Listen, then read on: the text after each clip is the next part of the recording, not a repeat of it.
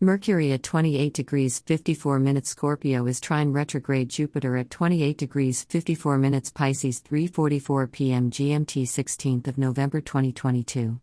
Studying a subject in depth that you feel emotionally connected to and possibly passionate about can reveal a wealth of knowledge that is inspiring. There is a lot that can be learned with little effort. Judicial reviews that cover details which have been missed may offer enlightening insights into what should already have been known. Detective work is also favored during this transit.